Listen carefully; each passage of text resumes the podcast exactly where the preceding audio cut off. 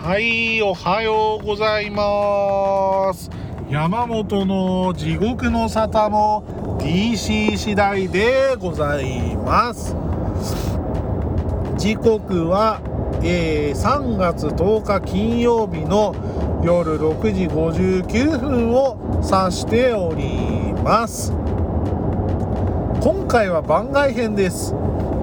えーとですね番外編というんですけれどもまあこのポッドキャストの番外編は私山本が、えー、お客さんのですね、えー、営業先に向かった車の中暇な時に撮る、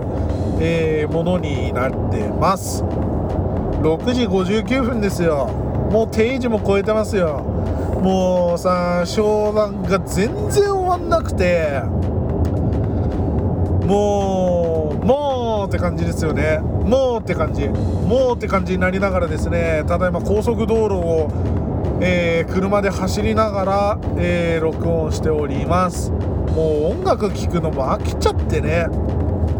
ん。あいみょん何周したか分かんねえもんな。あいみょんとかっていう年じゃないけど。はい。キック・ザ・カン・クルーとか聞いちゃったりして。いやーもう飽きました。はい。まあねなんでちょっとねずっと同じ音楽聴いてたり何もしなかったりすると眠くなってしまうので、えー、まあ久しぶりに番外編を撮ろうかなと思った次第でございます。えー、番外編はですねまあこのポッドキャストはウィザーズの話題をいつも話しているポッドキャストなんですけど番外編は脚本もなし思いつき、えー、音質最悪一発撮りで撮るもんなんで、えー、そういった縛りプレイはありません。ウィザーズのことについては、まあ、今週の日曜日また、えー、更新する予定のポッドキャストをお聞きいただけると幸いです。みんなでウィザーズを応援しようぜ。いいチームですよ。かわいいよみんな。いやーデニとかね可愛い選手たくさんいますよ。日本語コンテンツが有能ですよ。いいチームですよ。はい。いやーやけくそもいいところなんでございますがもう疲れたね本当にね。何時間働いてんだ？まあしょうがねえんだけどこんなね日も月に何回かありますわ。仕方ないことではありますがはい頑張っております。えーとですね今日の番外編何喋ろうかな？それすら決めてないんですけど。えー、どうしようかな。あーじゃああれだな。ウエストブルックについて話しましょうかね。あのツイッターの方にはちょいちょい書いてるんですけど僕はですね、えー、まあウィザーズファンなんですけど2008年9年あたりに2008年かな？一番はな。あの辺りにですねウィザーズ全然勝てない時期があったわけですよ。であの時に一時期ですね一瞬ちょっとケビン・デュラントに引かれてですね、えー、まあ、シアトルスーパーソニックスをちょろっと見てでそこからですね一時期ちょっとオクラホマシティ・サンダーに、えー、ちょろっとだけ浮気してた、もう浮気って言ってもウィザーズも一緒に見てたんですけど見れる限りは。っていうような、えー、影響でですねラッセル・ウェストブルックが一番好きな選手であるというふうに、えー、書いてるんですけどまあそんな彼についてねちょっと話せればなと思います。まあロサンゼルス・レイカーズではねもう散々というかまあ彼のパフォーマンス自体も良くなかったんでまあ、ある程度仕方ないところはあるかなと思ってはいるんですけどまあそれにしたって家族へのねなんかその殺害予告まで出るとかそういうのを考えるとまあちょっと散々だったなという言い方になるんですかね。ちょっとかわいそうな目に遭ってたなというような、えー、彼なんですけどまあ今ロサンゼルス・クリッパーズに入りました。まあ 47M だった彼が、えー、ユタジャズにトレードされてでそこからバイアウトって考えるとまあとんでもないなんていうかね弾丸まあ弾丸というか結局同じロサンゼルスのチームなんで引っ越し等はしてないと思うんですけどまあ弾丸ツアーですよねチーム間のね。いやーオクラホマシティにいる頃だったらねウエストブルックがあそこまでジャーニーマンになるとは本当に思わなかったですけど。まあそんな彼もワシントン・ウィザーズにおりました。一時期は。まあもうねえー、あれはウィザーズファンであり、えー、ラスファンの僕からすると相当何ていうのかな複雑な気持ちになるトレードだったんですけど、まあ、怪我してしまってね、えー、試合にずっと出れてなかったジョン・ウォールとラス、えー、ロケッツでですね怪我とですねスリーポイント難の、えー、まあそんな原因からですね評価を落としていたウエストブルックのトレードが実現してですね、え、ウィザーズに入ってきましたともうね開幕戦はねもうね怪我も全然治ってなくてもうボロボロで。でしかもなんかもう怪我したウエストブルックっていうともうねディフェンスがあんまりあんまりっていうかもうディフェンスがもう全然できなくてパスはちょっとうまいぐらいの感じの選手になもう成り下がっちゃっててでもう開幕全然勝ってなくてでもうビールもイズ・ザ・ブライスブルースカイとかイズ・ザ・スカイ・ブルーとか言い始めるしもう散々な、えー、開幕頃だったんですけどまあもう持ち前の投手とですねとんでもない身体能力が回復したのと、えー、あってですねあとまあ彼自身規律正しい性格であると言われているので、まあ、それを見てか何なのか、まあ、厚さとですね、えー、まとまりを、えー、取り戻したウィザーズは、まあ、8%だかなんだか言われたプレーオフへの進出を果たしたと、まあ、そんな嬉しい1年間を、まあえー、過ごしたようなですね、えー、選手でした、ウィザーズでは。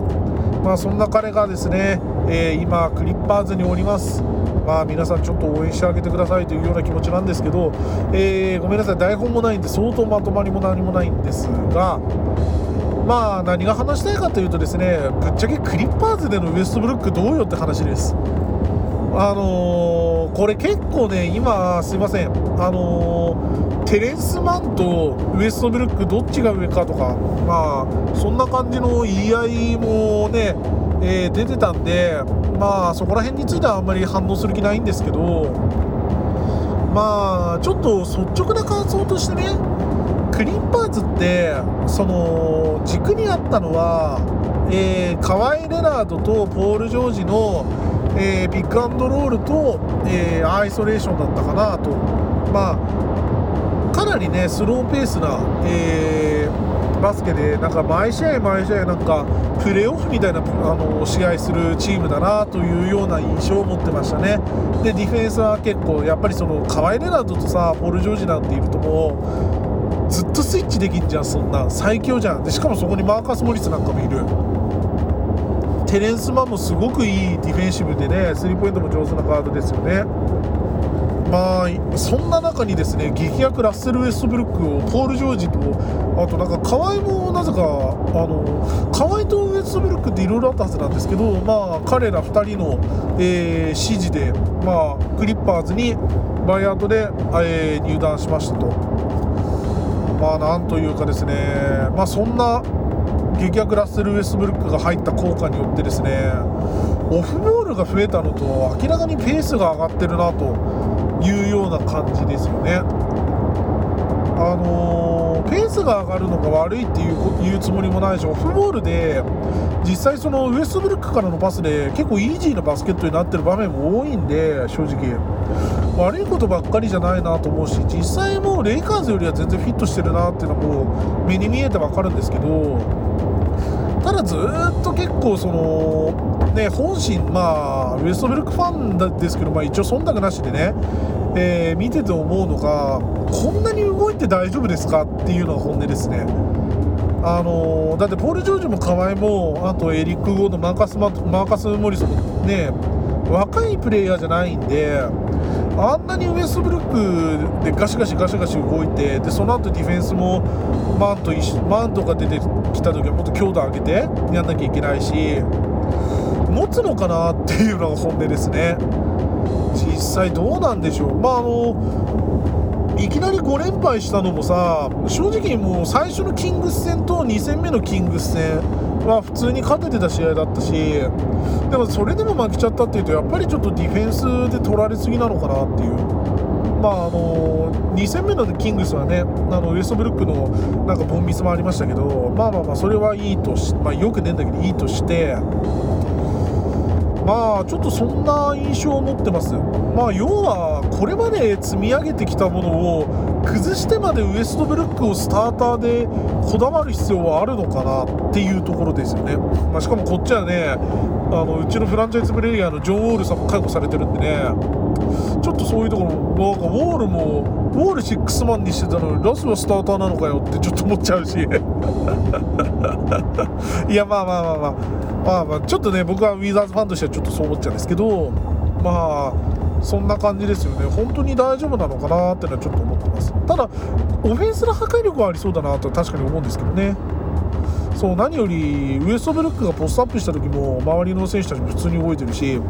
でウエストブルックがノーシューター扱いになった時もまあウエスちょっと面白いなと思ったのがウエストブルックがピックアンドロールのローラー役になってる、まあ、ショートロールっていうんですけどね。ああいう形のショートロールで、まあ、ローラー役になってでそこからダイブしてきた選手にパスしてパスしたり自分で決めたりっていうのもまあ、えー、どこだあれ。グリズリーズ戦ちょいちょい2ポゼッション3ポゼッションぐらいあったかな。確か見た感じ。っていうのもあってね。結構面白いことすんじゃった感じだったんですけどまあ、ショートロールに関してはボーゲルもやってたかな確か。ボーゲルヘッドコーチも確か試してましたけどまああの時はねあのウエストブルックをビッグマンにつけるもしくはウィングがつけば終わっちゃう話だったんで、まあ、結局やんなかったんですけど、まあ、今回はあの河合たちもいるからウィングがつけねえしみたいなそんな感じで結構面白いことやってました。なんで、まあ、クリッパーズ自体はねオフェンスのスキーはかなり増えたなと思うんですけどやっぱちょっとどうなんでしょうね。持つのかな持つんでしょうか？いやすいません。なんかもうすげえ今適当に話してるんですけどなんかやっぱあのガシガシガシガシ走ってる中でまたあのプレーオフみたいな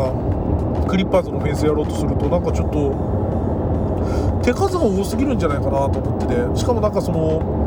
ルーヘッドコーチ的にはそんなにペースを上げたいっていうわけではなさそうにはちょっと見受けてるんでまだちょっとね疑問自体はあるんですけどまあでも一気に面白そうなチームにはなったなと思いますかね。あのすごい無責任なこと言いますと。まあそこら辺はおいおい見てこうかなというところなんですけどね。ウエストブルック頑張ってほしいな。今なんか着地でも何も決めないで適当に喋ってるからあれだけど。まあでも一番でもウエストブルックファンとして良かったなと思うのがねポール・ジョージも河合もでもってクリッパーズのファンのさ現地のファンとかもなんかあったかいよね。あったかい。あのー、ウエストブルックファンとして反論したいことは一つだけあってウエストブルックが嫌なやつとか人間として全く優れてないっていうのだけはちょっと何て言うのかな。結構反論したかったなっていうかさそのレイカーズのメディアってすげえめちゃくちゃに言うからさうんだって彼の家族に対しても、まあ、殺人予告みたいなのが出たわけでしょ？殺害予告みたいなの、まあ、よくないよね。そういうのもあった中でさまあ本当にめちゃくちゃなことばっか言う人も多かったからまあよかった本当にさなんかそのまあこの間のヴァンパイアっていう言い方もそうだったけどまあ確かにえー、バスケット選手だからっていうフィルターをね通してみるからまあ、えー、ある程度しょうがないのかなというところはあるんですけどちょっとなんだろうなとにかく滑稽にさけなしてくるような人たちって多いからさ、うん、なんかそういうウエストブルック自身すごい負けず嫌いでさ、まあ、あの気が強い選手だから結局最後まで弱音は吐かなかったなと思ってるんですけどまあなんつうかねコール・ジョージも河合も、えー、クリッパーズの現地のファンの皆さんもね。あとやっぱなんつってもねバンキシャが優しい。クリッパーズは。レイカーズより全然。ビートライターって言うんですけどあの人たちがねだいぶ優しい。うん。まあそんな中でね、えーまあ、ウェストブルックのことをサポートしてくれるっていうのをね見れたのはすごくファンとしては嬉しいなという次第ですね。あとはやっぱりちょっとクリッパーズの勝利のためにまあなんとかできることを何でもいいからやっぱり力にな,、ね、なってほしいですよね。やっぱりウエストブルクがどんなに活躍したって勝たなきゃ意味ねえからうん。ウエストブルックがまだまだねチームのためになれるような選手であるっていうのをこれからも見せて見せていってやってほしいなと思います。はい。ッパーズでもクリッパーズの試合面白いっすよ。うん。なんかいきなりジェットコースターみたいなチームになっちゃったけど面白いっすね。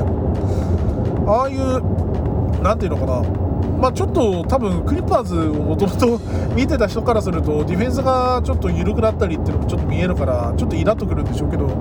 まあまあまあまあだんだん強くなってくるんじゃないかなと僕は結構ねクリッパーズに関しては割と楽観してるかもしれない。うんあの見た感じ、正直、あのなんだろうな僕のあの楽観できる、できないレベルがねその、えー、ウォールが離脱した後の、えー、1、2年のウィザーズよりすごいかひどいかそれだけなんでまあクリパーズは明らかに強いんで大丈夫だと思います。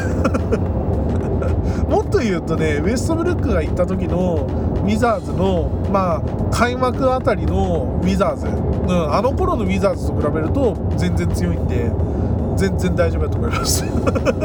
何が大丈夫やねんって話なんですけどね。まあでもうんクリパーズだから今ウエストブルック相手に2勝5敗か。まあちょっと大きく巻き越しちゃってるんですけどまあでもそんなに悪いチームにはなんないんじゃないのっていうのはちょっと思いますかね。やっぱルーヘイトコーチがいろんな苦労あの工夫してくれてるんで結構安心して見てますかね。うん。ウエストブルック頑張ってほしいな。ウィザーズにもね本当はでもウィザーズでウォールとラスが2人揃うのをちょっと夢見てたんですけどまあそれはちょっと贅沢でしたね。はい。まああのー、今回は適当にそんな、えー、クリッパーズの試合を見ながら思ってたウエストブルックと、まあ、なんかこの台本何も書いてないんで適当に話してるですね、まあ、僕のウエストブルック表でした。すいません。もう何のまとまりもないんですがまあそんな感じです。いやウエストブルック頑張ってほしいな頑張ってほしいなあ結構喋った気がするんですけどまだまだ会社には着きません。着かねえな。うん結構運転してるんだけどな。あと30分40分ぐらいかかんのかな。疲れちゃったな。ウエストブルックの話もうちょっとしようかな。なんか話すことあるかなウエストブルックの話。多分これここで喋るのやめると疲れて寝ちゃいそうだからな。うんウィザーズの頃のウエストブルックの話。いやでもなもう正直見たまんまでしたとしか言いようがないからな。熱い男でしたよと。まあ、あのウォールが離脱してしまって以降一番熱い男でしたねウエストブルック。まあがねウィザーズのいた頃に、えインタビューで語ってたですね。若手の成長と、えー、勝利両天秤にかけてどうすればいいか考えていますかみたいなのを聞かれた時にどうすればいいか必死に考えてるっつって言ってたのよく覚えてるんですよね。なんかなんつうのかなああいうセリフ聞くとちょっと嬉しかったな。ちゃんと若手のことも考えてくれてるっていうかウエストブルックが常々言ってることなんですけど、まあ、あの人々をねあのインスパイアしたいっていうのはもう常々言ってるとそれがレガシーであるっていうのをウエストブルックがたびたび言ってるんですけど、まあ、彼らしいインタビューでしたよね自分らしく。えー、まあ自分らしくいることで、えー、他の人たちにいい影響をもたらすっていうのがとても嬉しいことであるみたいな感じのことをよく言う人なんでねインスパイアするインスパイアすることがレガシーである。結構心に残ってる、えー、セリフですけどね。まあでもなんだろうな。人としての本質っていうかさその自分らしくいることでただそれだけででもないでないけど他の人たちにただねそういった自分を見てもらっていい影響を、ね、受けてくれるっていうのは確かに嬉しいことではあるしそれものすごい模範的な人物もしくはすごくいい人じゃないとそんなことってできないよねウエストブルックのそういうところが好きですね僕は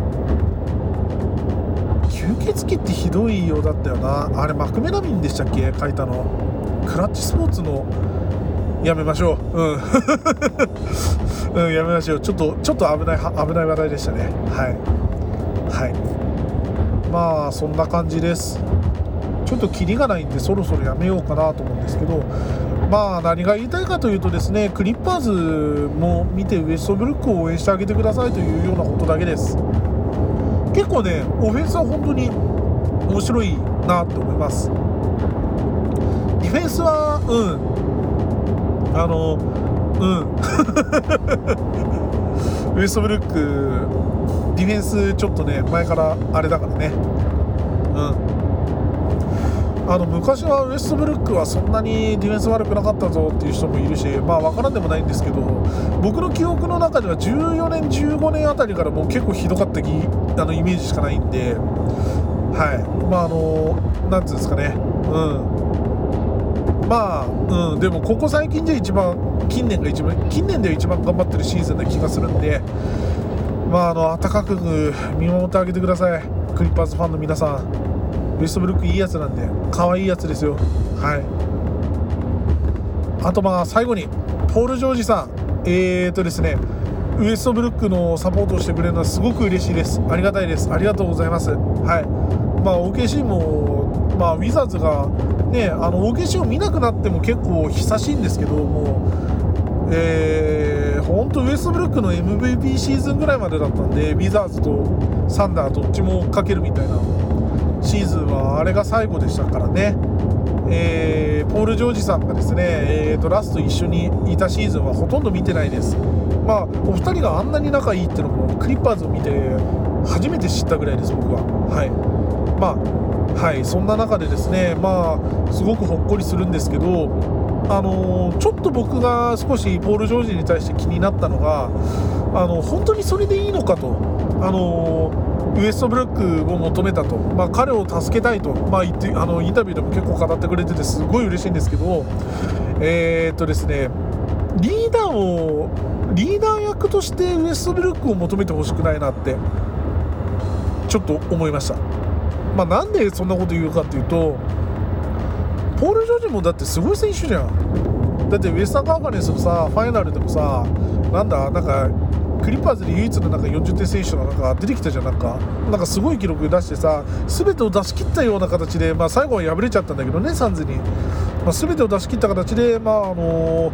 カンファレンスファイナルでも活躍してさもうすごい選手であることもうあのプレーオフでなんか、あの成績を落とすやつみたいなレッテルももうなくなったじゃないですか。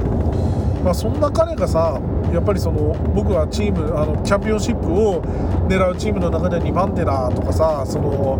リーダーも他に求めるみたいななんかそういう態度いやあの謙虚でいいなと思いますし、まあ、あの優勝してほしいなと思うんですけどえー、っとですねまあ成長した今だからこそですねあのウエストブルックとはもっと対等といいますかそんな感じのえー、関係性でいてくれた方が個人的にはいい感じになるんじゃないのかなとちょっとインタビューを見ながらちょっと思いました、うん、いやウエストブルックを助けてくれるのはすっごい嬉しいしすごい仲いいのはほっこりするんですけどまあそんな風にはちょっと思いましたかね。はい。まあそんな感じです、えー、ということですいません。なんか好き勝手に語ったんですけど、えー、クリッパーズも、まあ、試合があってウィザーズの試合がない日は見ようかなと思います。はい、えー、じゃあすいません。ちょっと、えー、だいぶ急遽だったんですけど、えー、ここら辺でこの番外編は終了とさせていただければなと思います。まだ会社には着きません。皆さん労働はほどほどにしましょう。お疲れ様です。次回の本編更新は今週の日曜日3月12日になります。そちらもよろしくお願いします。あー会社つかね帰りてー。